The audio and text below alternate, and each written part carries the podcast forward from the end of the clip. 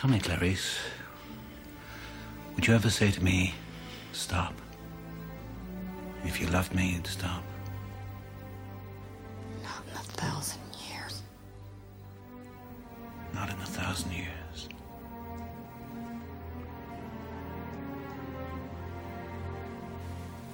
That's my girl. It's the Popcorn Digest with Hello and welcome to another episode of Popcorn Digest with myself, Gareth Green, and my co-host Andrew Raphael. Cardal. So for this week's film choice, we're swapping Apocalyptic Wastelands for The Beauty of Florence, as we're discussing Ridley Scott's much maligned sequel, Hannibal. But is this cannibal caper a banquet fit for high society, or have we bitten off more mystery meat than we can chew? Find out after the trailer. The person I'm looking for is quite well known.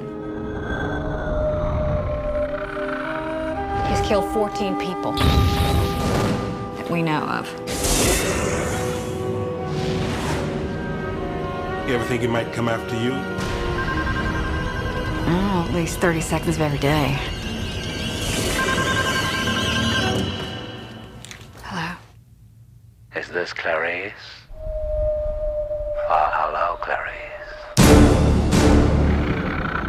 Okay, so this week we're going to jump straight into. I think it's a film that doesn't need any real introduction. Everybody knows Silence of the Lambs. Everybody knows Hannibal. So straight off, what did you think of Hannibal? Rewatching this, Andy. It's a strange film for me because I really used to like it when I first watched it. And obviously, I didn't see this at cinema because it's an 18, but I watched it on DVD Yeah, very, very shortly after it came out. I always liked it because around the time this film came out, I was very much into Hannibal Lecter. I'd um, seen Silence of the Lambs, and this had come out. And not long after, they followed it up with um, Red Dragon. So around the early 2000s, it was very much a fever pitch for Hannibal Lecter related Yeah. materials. So I was very much into that. And yeah, I I enjoyed Hannibal uh, a lot when I was younger. But Yeah. I feel as time's gone on, the more times I watch it, the more it becomes one of my I wouldn't say least favorite, but I definitely think that for me personally, even though uh, Red Dragon is directed by Brett Ratner, which is bizarre in itself, I generally tend to go back to those two more than this one because I generally find it a, an unsatisfying watch. you and I find ourselves on separate sides of the river on this occasion, and the experience that you describe having with Hannibal is one that I actually have with Red Dragon. Red Dragon's a film hmm. that I used to appreciate more than I do now. Watching because I've I've actually watched through Red Dragon, Silence of the Lambs, and Hannibal in preparation for this episode because I'm very much a fan of the series. I always have been, mm-hmm. much like yourself. By the time Hannibal came out, I was quite a fan of the Hannibal Lecter series, even though this Yeah. particular book that it is based on was wildly bizarre compared to Silence of the Lambs.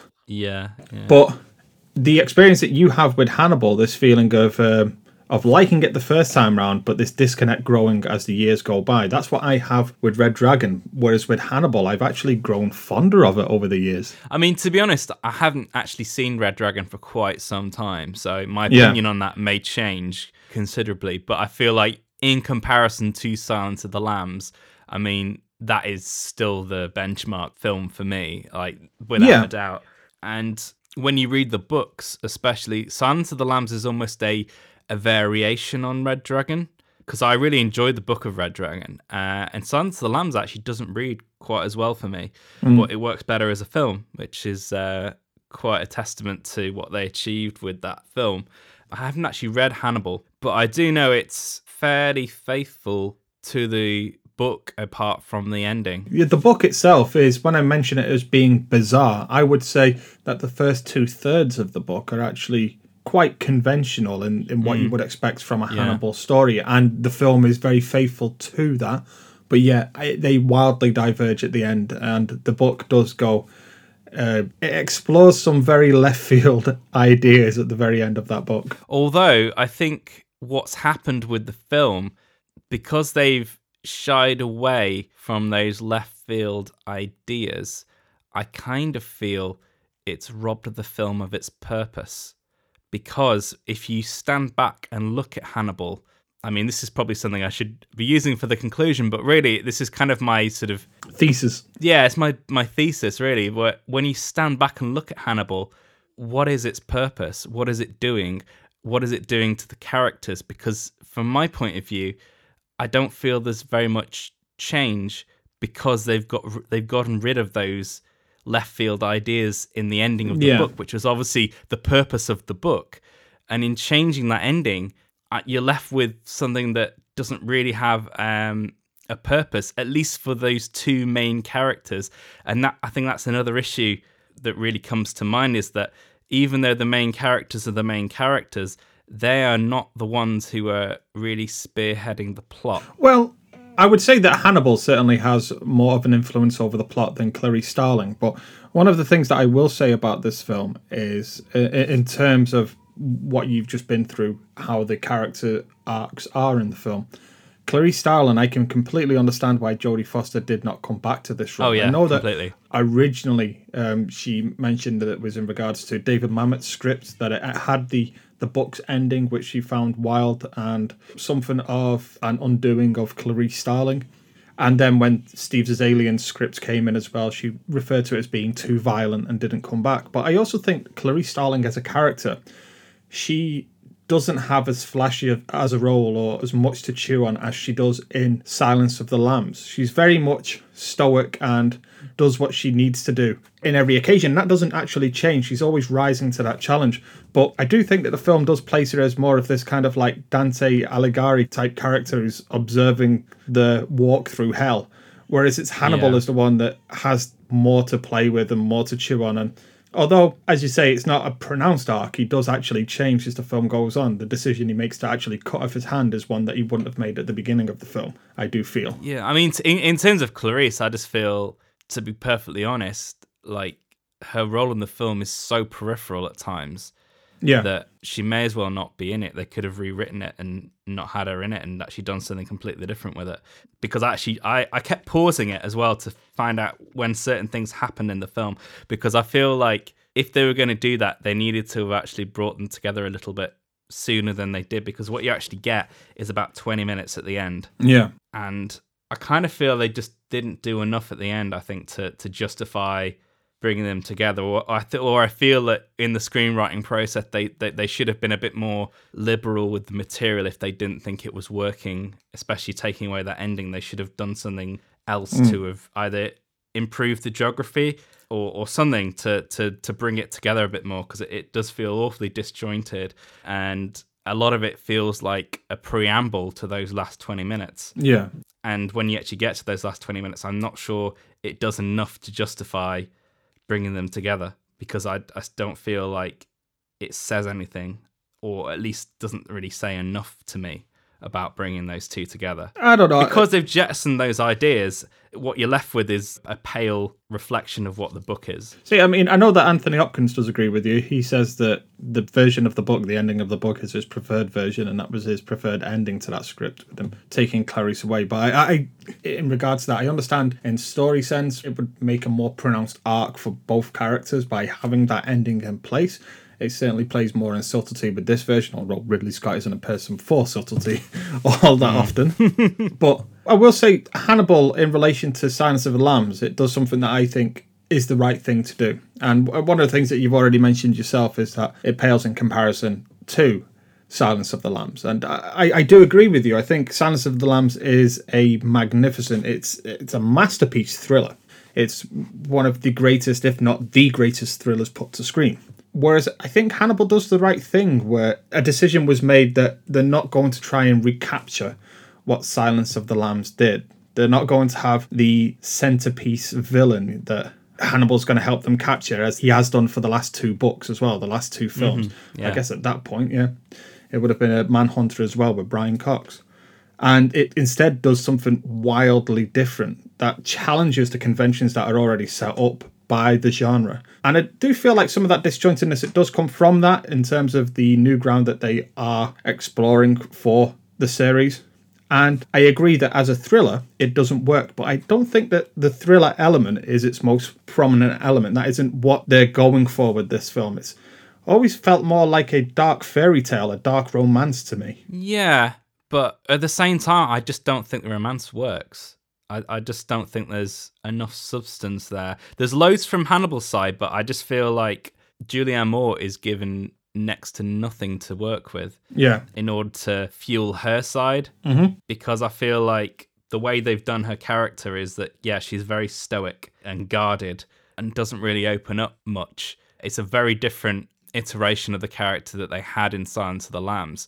I think for me, that's the part of the film that works the least for me Yeah. because I feel like the other sections of the film are just far stronger and and completely overshadow it, Yeah. which is kind of strange considering how that was one of the main elements of the previous film. It's kind of a testament to how great the what the the sort of Clarice element was in in Silence of the Lambs to how everything else completely overshadows it in in Hannibal. Like I, I just feel all the stuff in Florence and all the stuff with Mason Verger is just it's so much more interesting than than the stuff that's going on with Clarice and the FBI. Mm-hmm. Even down to the sort of peripheral FBI characters. I mean, bar Ray Liotta, all the other characters are just very stock for me. I would say that yes, I do agree that the Florence section is probably the strong. Well, it's not probably; it is the strongest section of the film. I also do really love the last twenty minutes myself, to be honest. But one thing that I will say is talking about the supporting characters in the Clarice Starling section of the film.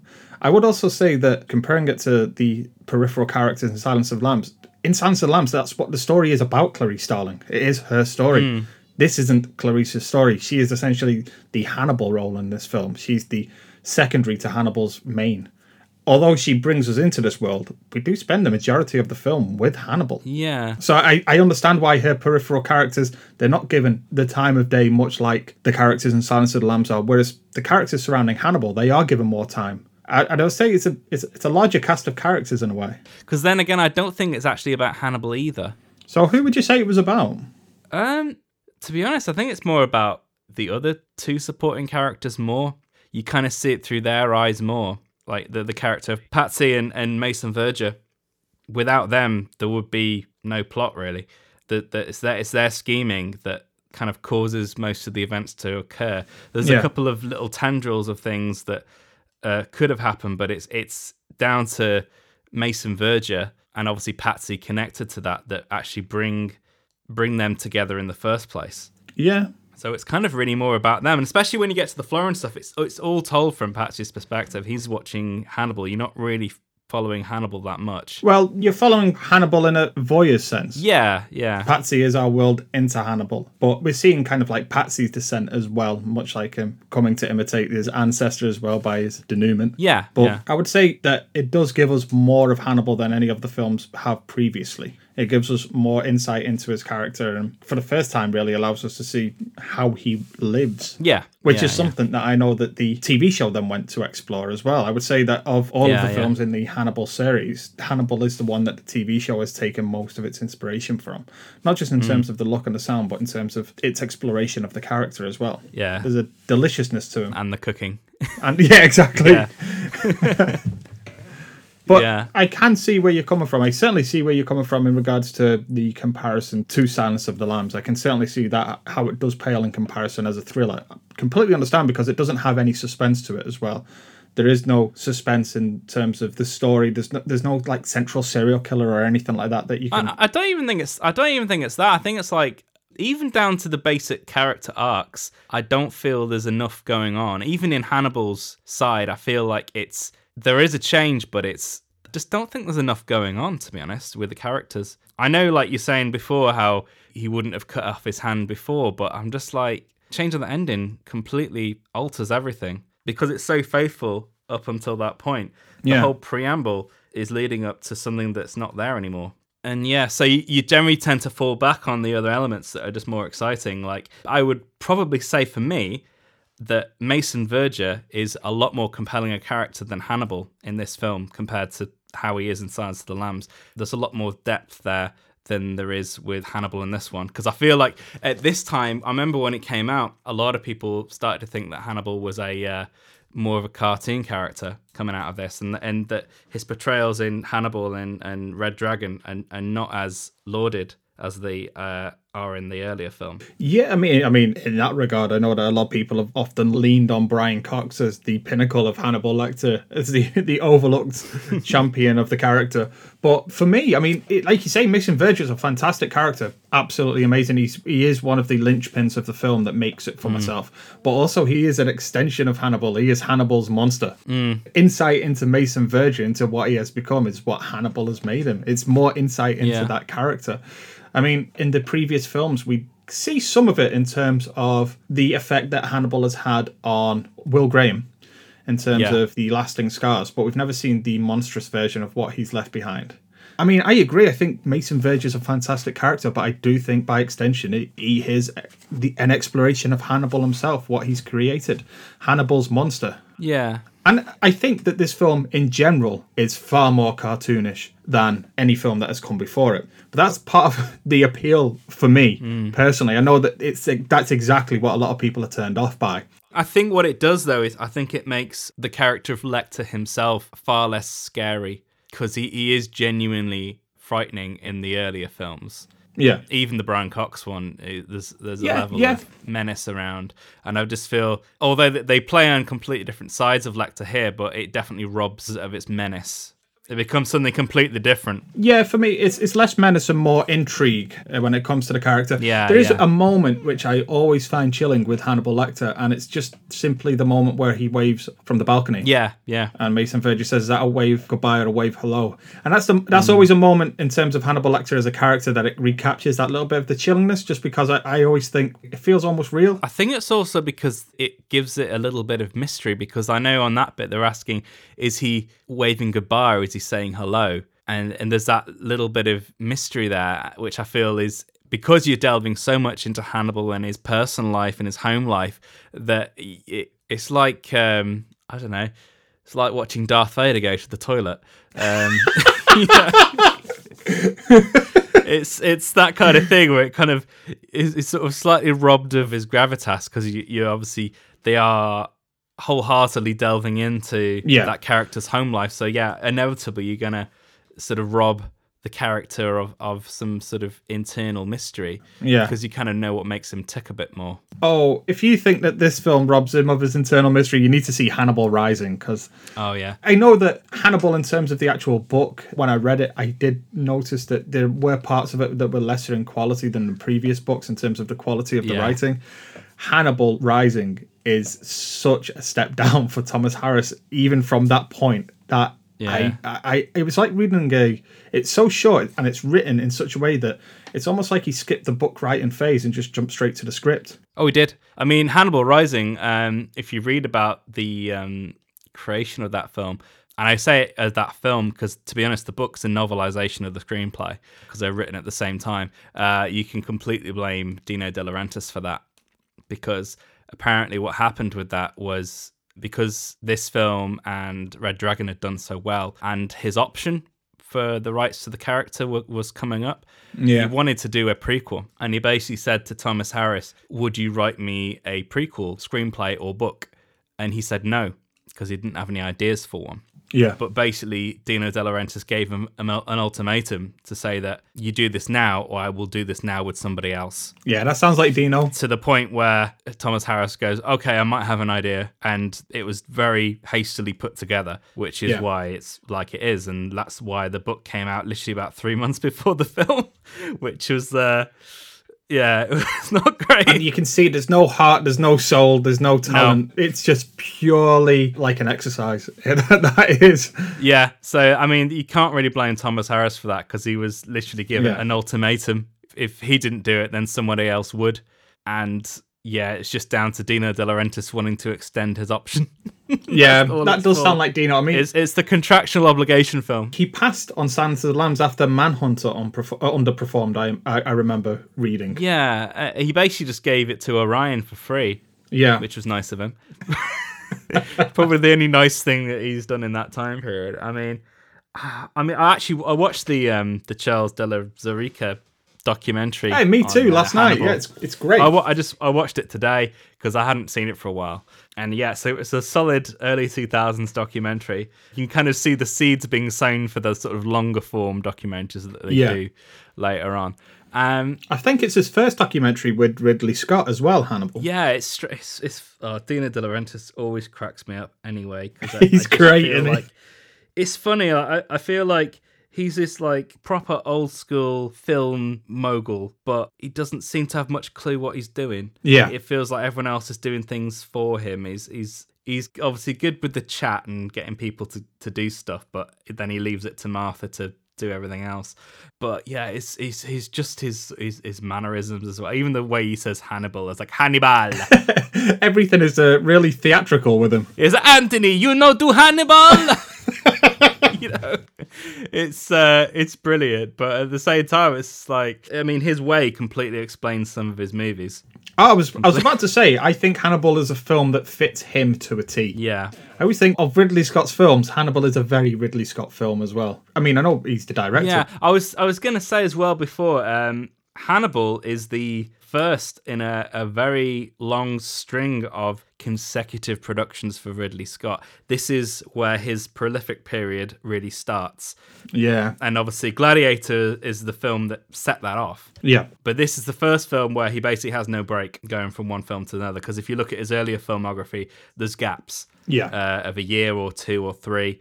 Whereas here, you're starting to get a film coming out every year, sometimes two films a year. Because I know Black Hawk Down came out the end of the year, this the beginning of the year. So this is a, at the start of a long streak. This is perhaps going to bring the conversation down a notch, but I think something has to say about it in regards to him losing a parent at the time that Hannibal came out. Yeah, I, I do remember that he lost his mother, I think, just as Hannibal came out. He seems to me to be the type of character that throws himself into his work because, especially if we compare it as well to when Tony Scott unfortunately passed away, all of a sudden as well, Ridley Scott's in in the middle of another one of his run through films. He's just doing mm. film after film after film. I remember him saying in an interview he likes four weeks off, like a four week holiday, and then he wants to be working on the next film. That's fair enough. but yeah, there's a hell of a lot of crossover because obviously for this film, he was doing all the prep during the post in Gladiator. Yeah. I mean, this is probably a good time to talk about the fact that literally everybody, apart from Anthony Hopkins, that was involved in Silence of the Lambs, all Said of them passed no. on this. All of them said no. Uh, it was quite, and it's it's obviously down to what was going on in the book as well, because I think everyone was kind of up for it until The, the, book came out. Yeah. and everyone went, "Oh, this is what it's going to. We don't want to do this." Oh yeah, I mean, in many ways, I completely understand because, as mentioned, it is a very sharp departure from Silence of the mm. Lambs in terms of it's not just like oh they're taking some elements of Silence of the Lambs and expanding on it further or taking it somewhere. It's like a quite sharp left turn, much in the same mm. way as Alien Three is to Aliens. It's like you know what, fuck it, we're gonna do something completely different, Yeah, but yeah. it's also stylistically completely different in terms of what it builds towards. And, yeah, on, on the page as well, it builds towards this almost like fantasy ending with them running away together, which is absurd. But I guess it kind of works for the book, but it's so bizarre. Yeah, and, and the dug up bones and the hypnotism and everything. Exactly, yeah. I can see why so many of them bolt at the idea of this. And I mean, I always appreciate, uh, it's going to sound bad, I always appreciate balls on a film. And I Yeah. think Hannibal is a film that has balls on it because it is a vast departure when so many people were expecting and wanting more of Silence of the Lambs. But I think that that's the right choice to make as well, to make it this. As I've mentioned, for me, it's a dark romance, and it does work for me. I understand it doesn't work for you. It does work for me as this kind of dark fairy tale romance because it's almost like it's got an almost dream or nightmare quality to it as well. I just feel like it needed a, few more passes to bring it together a bit more. I just feel like the characters needed to come together more. Yeah. It feels very reaching, especially between sort of the half hour to 70 minute mark when they're trying to cut back to Clarice and you, you can kind of tell that she's just on the sidelines at that point and you're really interested in what's going on with with Hannibal Yeah. and, and Patsy and everything else in Florence. Yeah, absolutely right. Yeah, And the stuff in Washington is very dull in comparison yeah, it, it is. and it's very broad strokes as well because i was gonna i wrote down in my notes i was like i kind of like the character of krendler but in comparison to some of the other characters that they've had in the past I think he's painted it a little bit too broad for that to work. I feel like to have made that horror work a bit better, he needed to be a bit more 3D because Yes. such a shit throughout the whole thing. Mm-hmm. When he gets his brains eaten, it's like, "Nah, I'm not asked. Whereas if he had, it was, if he was a slightly more sympathetic character, it would be a lot more horrific. I think. Yeah, I, I think that's the issue with that scene in particular is that a decision was made at some point that they didn't want to make that character sympathetic whatsoever because of the horror that was awaiting him at the mm. end. That it would have been because that is a scene that already did tip audiences. That was a scene that left many people repulsed. I know by looking at the reviews and looking at the audience reactions to that scene. And I think they were too afraid of making that character anywhere sympathetic because it was already repulsive as it is. Yeah. I do agree with you that they do lean into it way too hard. Yeah. There's a nervousness to their dealing with that character because they don't want to paint any sides to him because Yeah. of what's awaiting him. In a way, I mean, every time I watch that scene now, it kind of feels quite tame to me. Oh, I'm still repulsed by it. Still gets right under my skin. I like that it's played so lightly because it's it's kind of humorous at the Yeah. same time, but I just feel like considering what they can do now, Yeah. I reckon they could have probably pushed it a bit further, like if they'd made it now. Oh, most certainly. And I will say, spoilers for Hannibal the TV series for the next minute or so. But they actually do exactly that scene in mm. the Hannibal TV show in the third season, which is very much a recreation of the whole Florence section of the book. The first mm. half of that series is set in Florence, with Will Graham traveling to Florence to capture Hannibal. Yeah, it's a little bit of a mix up because it's kind of like Hannibal, then it's Red Dragon, the second half. They make it work because they've Yeah, clearly yeah. planned it all out in advance. Yeah. But season three is essentially two seasons that they said they had two seasons that Bryan Fuller wanted to do, but he knew he only had one season left before it was going to be axed. Mm. So we fit them together and it works as well. But the Krendler of fate of having his skull removed is actually then transported to Will Graham, which makes it far more horrific because Will Graham is a very sympathetic character as it is, and he's the one who ends up with the the skull being removed scene, and it does really leave an impression. Yeah, but yeah. the TV series very much is set up for that style. It's very overblown. It's very theatric. It's very operatic. Yeah, yeah. Whereas in the Hannibal series, Hannibal is the only film with any sense of that whatsoever, because Hannibal the book is the only one with any sense of that as well. So I completely understand why it's a tonal change as well. I would say that with the possible exception of the uh, the breakout in Silence of the Lambs. Yeah, You know, when he's wearing somebody else's face and there's the whole hanging up on the bars and stuff like that. Th- that is right. That's yeah, kind that, of the precursor of that scene. yeah. I suppose essentially th- that scene is what this film is drawn out. Yeah, because I, even before Hannibal came out, everyone always talked about that scene in Silence of the Lambs, the one where he's wearing someone else's face.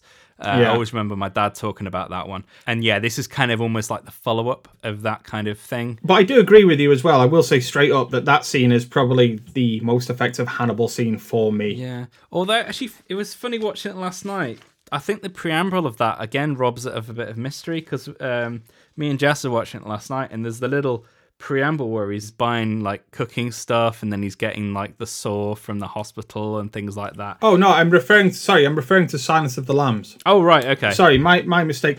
I think the scene in which he escapes from wherever he escapes from, and he hangs that gentleman up and takes his face and all that. Yeah, yeah. That's the pinnacle for Hannibal Lecter for me. That's the mo- that's him at his Yeah. most terrifying, and Hannibal Yeah. never reaches that point. It No, reaches it no. in terms of its repulsiveness. There's a certain repulsiveness to the acts that he undertakes in Hannibal, but he's never as scary as he is in Silence of the Lambs. And I completely do agree with you. I don't think they ever really intend to make him all that terrifying in Hannibal because they are exploring it as a I keep going back to it, this kind of like dark romance, dark fantasy thing. Mm. But I do agree that in terms of him at his most terrifying, it is in Silence of the Lambs. It is that scene. Has to be. And again, like like I was saying before, robbing the mystery and the tension, I think, as well, because you see him buying the cookware and getting the saw. Whereas, for example, like in that scene we've just been talking about, you don't really get any kind of inkling of what he's going to do or what or what he's doing. Yeah. When it does come to it, it's it's a more of a shock. Whereas I feel like, to be honest, like if they re-edited that film now, I would take those scenes out yeah, and just have it so it comes out of complete nowhere. I do agree with you. I think we do see a scene too many of Hannibal in that regard. Yeah. And going back to something that you did mention earlier as well, just to meet you on another point, one thing that you did mention is during the Florence scenes, I will agree that that is where Clarice Starlin in this film is at her weakest because Yeah. that's the part of the film where they've got nothing for her to do. It's all Hannibal's Yeah. film at that point.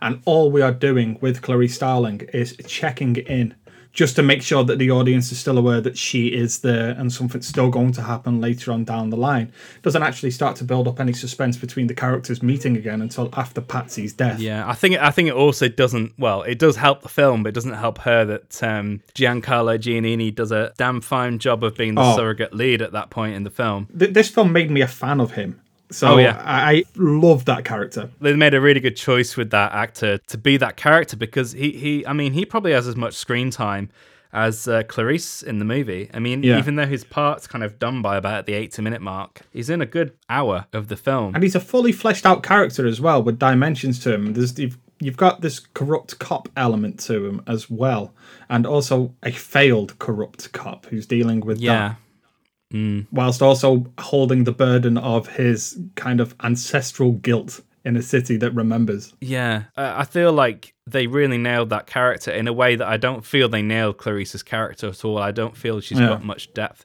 The depth has just gone from that character, where it's all been like spent on on Patsy and Yeah. some of these other characters who I'd rather be watching. I do agree with you in that Clarice is not as interesting as a character, but as I mentioned, for me, she is the Dante Alighieri character. She is the one Yeah. that's observing this through whom we see most of this torment. And she's simply walking through hell, and Hannibal is her ultimate evil. Whereas hmm. Hannibal sees her as something else entirely. Yeah, I just wish she'd been part of the action a bit more because even as that, I don't feel there's enough Yeah. material there to really justify that because she's only walking through hell for about 20 minutes. the actual film time, you know, being like sort of two hours, five minutes, it's, Yeah. I just don't feel there's enough connective tissue. I feel like the adaptation of this book, it needed something else. They may, may have needed to have been a bit more liberal with how it went down and how it was structured and which characters were where to really have made it pop. Because yeah, I know I know I'm coming quite hard on it as a follow up to Silence of the Lambs, but at the same time, I don't want it to be a repeat of Silence of the Lambs. I appreciate that it's doing something different.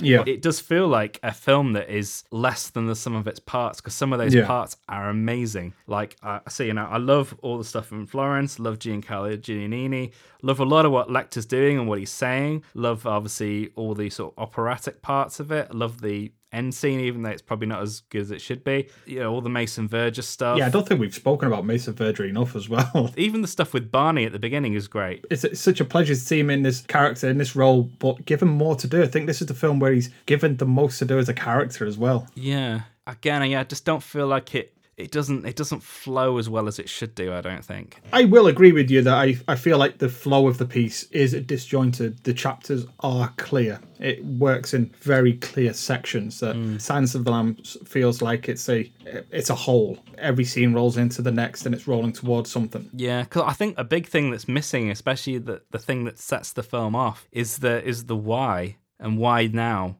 That's the one of the big things that bothers me because I get that Hannibal wants to come out of retirement and all that, but why now? Why at this moment? because she's a uh, a bird with a broken wing, and that's what I meant to say as well. As in terms of Clarice's hell, it's not just the hell in which Hannibal kind of exacts onto her with all of the various deaths and stuff that happen in this film, but also just in terms of what's happening in her personal life with her work as well. Yeah. But again, I I don't think they emotionally make enough of that as well. That may be the reason why that is because I feel that that part of the film is easily the weakest part of the film. Yeah. There's not much interesting that's going on in those sections. I mean, we are getting towards the end of the podcast now, so I just want to bring up a few things as well for us to discuss. One thing that I did want to mention as well is I can't really speak about Hannibal and not mention the score as well by Hans Zimmer. I do th- feel like this is Hans Zimmer's best score, and a couple of influences that I always pick up on in this film. It, it draws from one of my favorite romantic pieces, which is uh, Symphony Number Five by Gustav Mahler, but it has a lot of romantic era references throughout the score.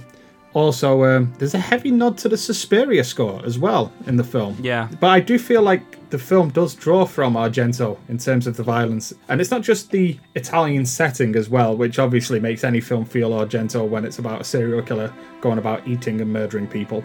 But I also, again, mentioned that dreamlike quality to the film as well. I feel like that's Argento-ish. I feel like Hannibal exists in an Argento film and Clarice Starling exists in a procedural drama. Yeah. And the Argento stuff works more. Yeah. I'm always a bit mixed on the score, to be honest. Oh, are you? I think partly because a lot of it's not his own work. You know, like the, the opera's not his. Vide Cor Meum being the big one by uh, Patrick Doyle, is it? Not not Patrick Pat- Cassidy. Patrick Cassidy, that's it. I was getting mixed up with Patrick Doyle. I think it's because it kind of bothers me in, in the promotional material. In the documentary, they basically make it out like he wrote it. Yes. Which I think's a bit dishonest. Because actually, when you look at the credits, he's not credited with writing it at all. No, and there's a great piece of the documentary that is all about Hans Zimmer mixing it, and Yeah. they really like positions him as being the creator of this piece. Because even uh, earlier on in the documentary, when they're actually filming the sequence that it's used for, Martha's going on about that they needed that section first. I'm not sure whether it's just because he wasn't available, because he'd only been on the film two weeks at that Yeah. point, where he had to get somebody else to do it. She mentions that, oh, him and his friend Patrick Cassidy wrote this. And I was like, That's the only mention he gets as well. That's the only mention he gets. yeah, when he actually goes to the credit, it's like, hmm.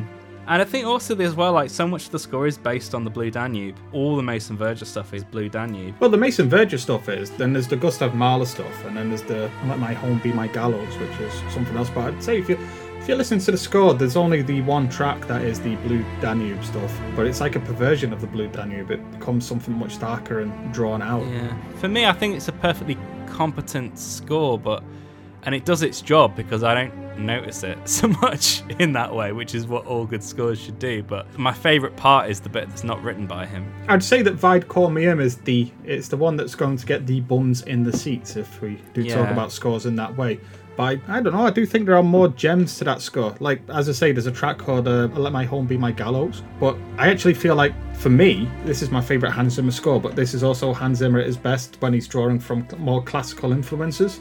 Because I know Yeah. for a while he did just lose himself in sound design. Yeah, I feel like yeah, this is Hans Zimmer as his most sort of um, lyrical, Yeah, but it never stands out to me. But that's kind of the point, I suppose. yeah. really, it's kind of very well integrated into the film. I will say it's absolutely worth listening to, independent from the Yeah, film yeah. itself as well. Yeah, I, I will have a listen to it again because I feel like the bits that only really come through, like that sort of scream out to you, are the opera bits Yeah. and the Blue Danube bits. But then everything else is because it's quite subtle Yeah. at times. That yeah, it, you, you're not really paying attention. it marries with the visuals perfectly as well in terms Hmm. of Ridley Scott's style with that film. Is it never really drives the emotion of a scene, but it does its job wonderfully for me. I don't know why I'm criticizing it so much because it's doing its job what it's supposed to be doing. you know, as somebody who's written music for film before, it's doing exactly what it should be doing. To be honest, I think it's more the sort of slight dishonesty in the documentary that's bothering me more than anything else. But that's just early 2000s documentaries. There's always been a minor issue with Hans Zimmer in regards to that. Is that he does give a platform for a lot of composers to come through and come through the ranks and start getting a foot in the industry. But it does require for them to sign away a lot of their music to his name because you have to Yeah. approach Hans Zimmer's name as a brand, as a as a company name, not as an individual's name whenever you see his name on a film score. Because there are a lot of people that work under Hans Zimmer that are writing the scores for his music. And I do feel like a lot of composers that do sign on to that know what they're getting into. But there is a dishonesty at work from like a common person's perspective because that's never let into. The audience are never let into that really. You only let into No. it if you do your research. Yeah. There is a dishonesty there for Hans Zimmer. I, I do really like his music. I've been to see him a few times and he puts on a great show. But I always thought that there is a touch of a dishonesty at work in terms of the way that he does work with his team. Yeah, because I'm pretty sure there's at least one uh, Klaus Badelt cue in there as well. I'm pretty sure there's one credited at the end. So, all that said, what would your ranking be of the uh, Lecter films, do you think? It's difficult. It's it's a strange one because I quite like Manhunter up until the last act. Yeah. Uh, I mean, Red Dragon is basically a shot for shot recreation of Manhunter. If you watch them back to back, some of the shots are Yeah. exactly the same. But the one thing that Red Dragon has on its side is that it uses the the ending of the book, which is a bit more of a twist. Whereas in Manhunter, the ending's very oddly straightforward, which I don't like. I remember when I first watched that film, I was like, "What? They've not didn't they didn't use that part? They just go in, get the guy, the end. It's very bizarre how it ends, to be honest, because everything else going up to is so good. Yeah, if I'm absolutely honest about Manhunter, is that I watched it when I was very young. I watched it when I was hmm. about 11 or 12. there are only a couple of scenes that really left a huge impression on me, and I've never seen it again since. It's been one of those films on my list that I've wanted to go back to, but for one reason or another, I haven't. And one is I do remember the ending, but also I, I remember as well that the uh, the Freddie Lunds or whatever his name is being put in the wheelchair and wheeled out on the car park is far more horrifying in Manhunter than it is in Red Dragon. Yeah, it's basically Manhunter is Red Dragon done Miami Vice style. Yes. It's very much 80s Michael Mann. Yeah. and uh, it's strange how Red Dragon, the 2002 film, cribs so much of it in terms of its shot composition, especially when it goes down to how Will dissects the crime scenes. Those, Yeah. those scenes are basically identical, but done in the sort of Silence of the Lambs style. So it's kind of cribbing from both those films. Yeah. So it's strange because I can't really do my ranking because I haven't seen Red Dragon for quite a long time. So my opinion on it may completely change when I watch it again. I watched it for the first time after having seen, and it was the last film that I watched as well because I watched uh, Silence of the Lambs and Hannibal, and I also watched a few episodes of the TV series as well just to mm. reacquaint myself with a few episodes of that. And then I watched Red Dragon again, and it was the last film on that list. And after doing that, it came across as I'd always liked it. I'd always thought it wasn't brilliant, but it was competent and it was Yeah. well done for a Brett Ratner film because Brett Ratner isn't somebody that has a personality. He's more he more apes other people's personalities, and he normally does a competent job of it. Like X Men Three, in terms of the look and structure of that film, it, it looks like part of Bryan Singer's canon, and Red Dragon feels like it's part of the Silence of the Lambs universe as well in terms of the hmm. continuity. But watching it again now, it just felt so soulless and plodding. Yeah. I think what you actually mentioned about Hannibal is how I felt about Red Dragon is I felt like it lacked a purpose. And I do feel like that purpose is just simply because this had all been done previously. It's an exercise really. It's just to fill that gap in the Anthony Hopkins Hannibal trilogy pack. Yeah. It, it, I think, and also I think it's a bit of a, a scratching an itch for Dino De Laurentiis as well, because I, I know he's quoted about Manhunter by saying, oh, Manhunter no good. it is not the Red Dragon. Yeah, it's, it is definitely an obligation film. Yeah. So uh, I'll have to watch it again because I'll yeah I'll probably be more critical on it. I mean to be honest, I mean the, the only film that in the, in the series which is completely perfect is is Silence, of the Lambs, anyway. Yeah, it's it Silence of the Lambs is one of my I would say at least top twenty films. I just Yeah. I love it and can watch it at any time. I think as music goes, I think the um is it Howard Shore? Howard Shore, yeah. Yeah, I think his score is is great. Wonderful score.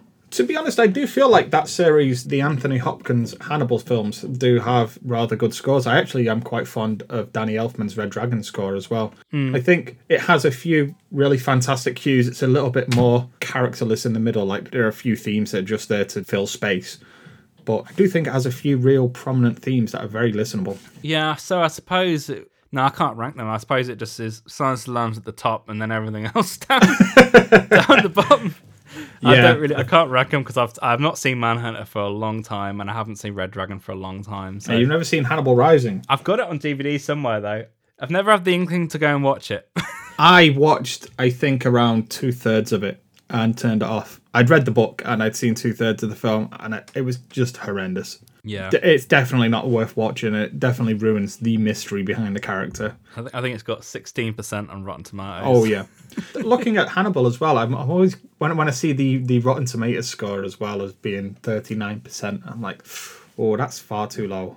That is far too low. I know the audience score is more like sixty nine percent, sixty nine, but Yeah, um, I can understand why though, because I feel like for people expecting a, a follow up to Silence of the Lambs, it's not hitting those beats at all. Yeah. So I think on a on a sort of you know um, a quick reaction, yes, which obviously all film reviews are when they're written. That's kind of the problem with film reviews in a nutshell, is that they're always based on face value. Yes, and it never really gives the critic any time to digest the film or approach it later on down the line. If the so, say some films uh, become more prescient kind of thing, and they take on a whole new meaning as the world changes around us as well. And films can sit differently as well. They can get better over time or worse over time. I don't think Rotten Tomatoes allows for those type of changes in attitude. It's like my issue with Rotten Tomatoes isn't critics are bad as so many people out there seem to be pushing these days. The critics are wrong as being the thing. But I think it kind of reduces critics' voices to a binary option of well, it reduces them to just simply saying that a film is either good or bad, that binary option. But it also then freezes their opinion in time. And it's unchanged them forever. To be honest, I feel like what they should really be doing, because I know they've actually been downplaying it more recently, is the average rating. Yes, they have. They really have. Which is much more indicative of the actual film's quality. Yeah. Because a film can have 100% on Rotten Tomatoes, but still have an average rating of like 6.57 out, out of 10. Yeah, exactly. Which is not brilliant. It's kind of like average. So many blockbuster films seem to get those type of ratings as well. Whereas some genuinely great films, which can actually be polarizing because of their, you know, their subject material and, and how they approach things, can have a much lower percentage, but their average rating is much higher. Yeah. Uh, which I just find a very odd thing. And yeah, that, and they seem to be downplaying that more so. Like if you w- look at the actual, like the top of the screen, like it's it's de-emphasized so much now. Yeah. That it's just about the percentage, which is bizarre. So yeah, it kind of really clouds your judgment when you look at the rating versus the film as well. Yeah. Because I'd say this film's probably at least a six out of ten for me. Yeah. Because I'd say like I feel like I've come down very hard on it, but the individual elements in there I really love and I think are executed very well. I just feel like certain other elements in it are weaker and the whole thing doesn't quite merge together successfully. I do completely as well respect your opinion in that regard. I know it's very rare that we ever come on like different sides of the show in terms Yeah. of approaching films, and this has certainly been one of those examples. But I, I've quite enjoyed this. I've quite enjoyed the, the back and forth and the, the challenging each other on the opinion in a very civilized manner. People can have these. Uh, You know, slightly differing opinions and still discuss that in a civilized manner. There is there is space for that. Mm-hmm. So I guess we've already spoke about it as well throughout the episode, but this is the point now where I just ask: Is Hannibal a film that you would recommend? And what are your final thoughts? Really, your final words? Yeah. Final thoughts, really, because we haven't really talked about it enough, is Gary Oldman's performance in the film, which is Yeah. nothing short of spectacular. And Transformative. I mean, the fact that when it came out, he wasn't credited at all in the film. I know he they put his credit back in the in the home video. but that was something that he pushed as well as as an idea. Well, it sounded like there was a bit of contention because I think when he was originally approached, he wanted third billing. Oh, did he? Oh, right. They wouldn't give it to him, so he was out of the film for a while. But then when he came back and reconsidered, he was like, "Actually, I want to go the complete opposite way and not be credited at all because I just want to be completely immersed in oh, this." Oh, wow. So it's like it's almost like if I can't have that, then I'm going to do this thing instead. I think the film works better for that decision, though. Yeah. It's one of those strange decisions where the marketing actually aids the film in a way. Because I remember when I first saw it, I had no idea that that was Gary Oldman. No. And even the pictures that you see of him and the little flashback is done in such a way that you only ever really get a glimpse of him. You never really get to see that it is Gary Oldman. And it was Yeah. long after the film came out that I came to realize it was him. What a transformative, and not just physically as well, but his voice and his the few mannerisms that he gets without really moving any part of his body are amazing. It is a transformative character for him. It really is. I think it's a testament as well for when they they recreated the character for the TV show. It's done verbatim. yes. Is one of the only things really in the in the show because I've seen quite a few bits of it like that's basically done exactly the same. Yes, it is. It's- it is straight down to the it's so voice. it's so iconic and it's so definitive of that Yeah. character uh, that they just basically had to just recreate it. Yeah, I mean, one of my favorite parts of the film, in a way, is his demise when he when Lecter coerces Cordell to basically take the brakes off his wheelchair because there's no hesitation at all. I know, yeah. Cord- Cordell is like yeet. Fuck that, off. I'm done with this. it's just a wonderful, wonderful moment in the film. Actually, I do like that um, that pig sequence actually Yeah. because it's built up quite a, over quite a long period of time as well. Yeah, it's got a real nasty payoff, and I very much enjoy Yeah. that. Yeah, so I do I do enjoy all those parts of the film. I think it's just the way they've laced Clarice throughout this that really doesn't quite Yeah. work. And there's little things as well that bother me as well. Like at the start, what she's wearing during the sort of stakeout sequence is the most obvious FBI costume I've ever seen. She should have been wearing a t-shirt that just said in white letters "cop." Yeah. because it is so obvious that everybody there at that market is a cop. And I think it's kind of indicative of, to how she's slightly mistreated in the film because it's kind of, I suppose it's a bit like when people write Ripley in Alien as that kind of tough as nails sort Yeah. of thing, and they they don't like Sigourney Weaver always hated that people writing her like that because that's not the character that she was. No. I feel like Clarice has been dealt with this kind of similar brush, and it's kind of robbed the character of any kind of nuance. I know the film starts with her only male figure that is actually nice to her in the entire film, other than could be argued Hannibal is killed in the opening of the film. Every person that she interacts with from that point, every man that she interacts with is just a bastard. And that's that's it that's it for her character. That's Yeah. it. It- that, that's like the, the the depth of it. And she is unchanging throughout that whole section. She's just this is the world I live in. All men are bastards.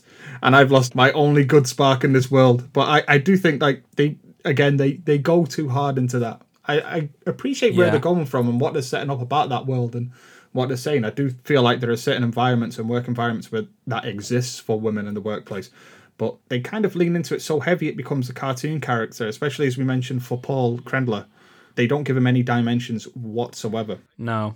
It's not so much that they're going with that angle of that the men in this environment are bad to her because she's a woman, but also if they were a little bit more subtle about it and a little bit more because men that present themselves as bastards in those environments are not always overtly so. It can be slyer and more manipulative in that type of Yeah. way. And I think it would have been better if Paul Krendler was more of a manipulative kind of character, more of a sniveling, weaselly kind of thing, but Yeah. presents himself as nicer to her, where he's kind of trying to pull the rug out under her feet behind her back. I think the word is uh, duplicitous. Duplicitous. Thank you very much. Yeah. Yes, that's that's exactly the type of character it needs because it plays all the male characters as one role, and that's just they're all bastards, flat bastards. That's it.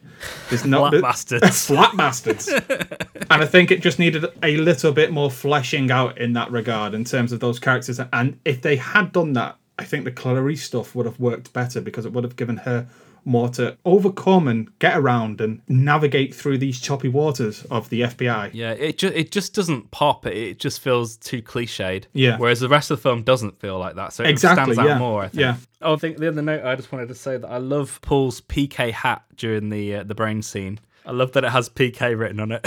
What is, what's that? What's that a reference to? Paul Krendler. Oh, Paul Cran- Oh my God! I didn't even notice.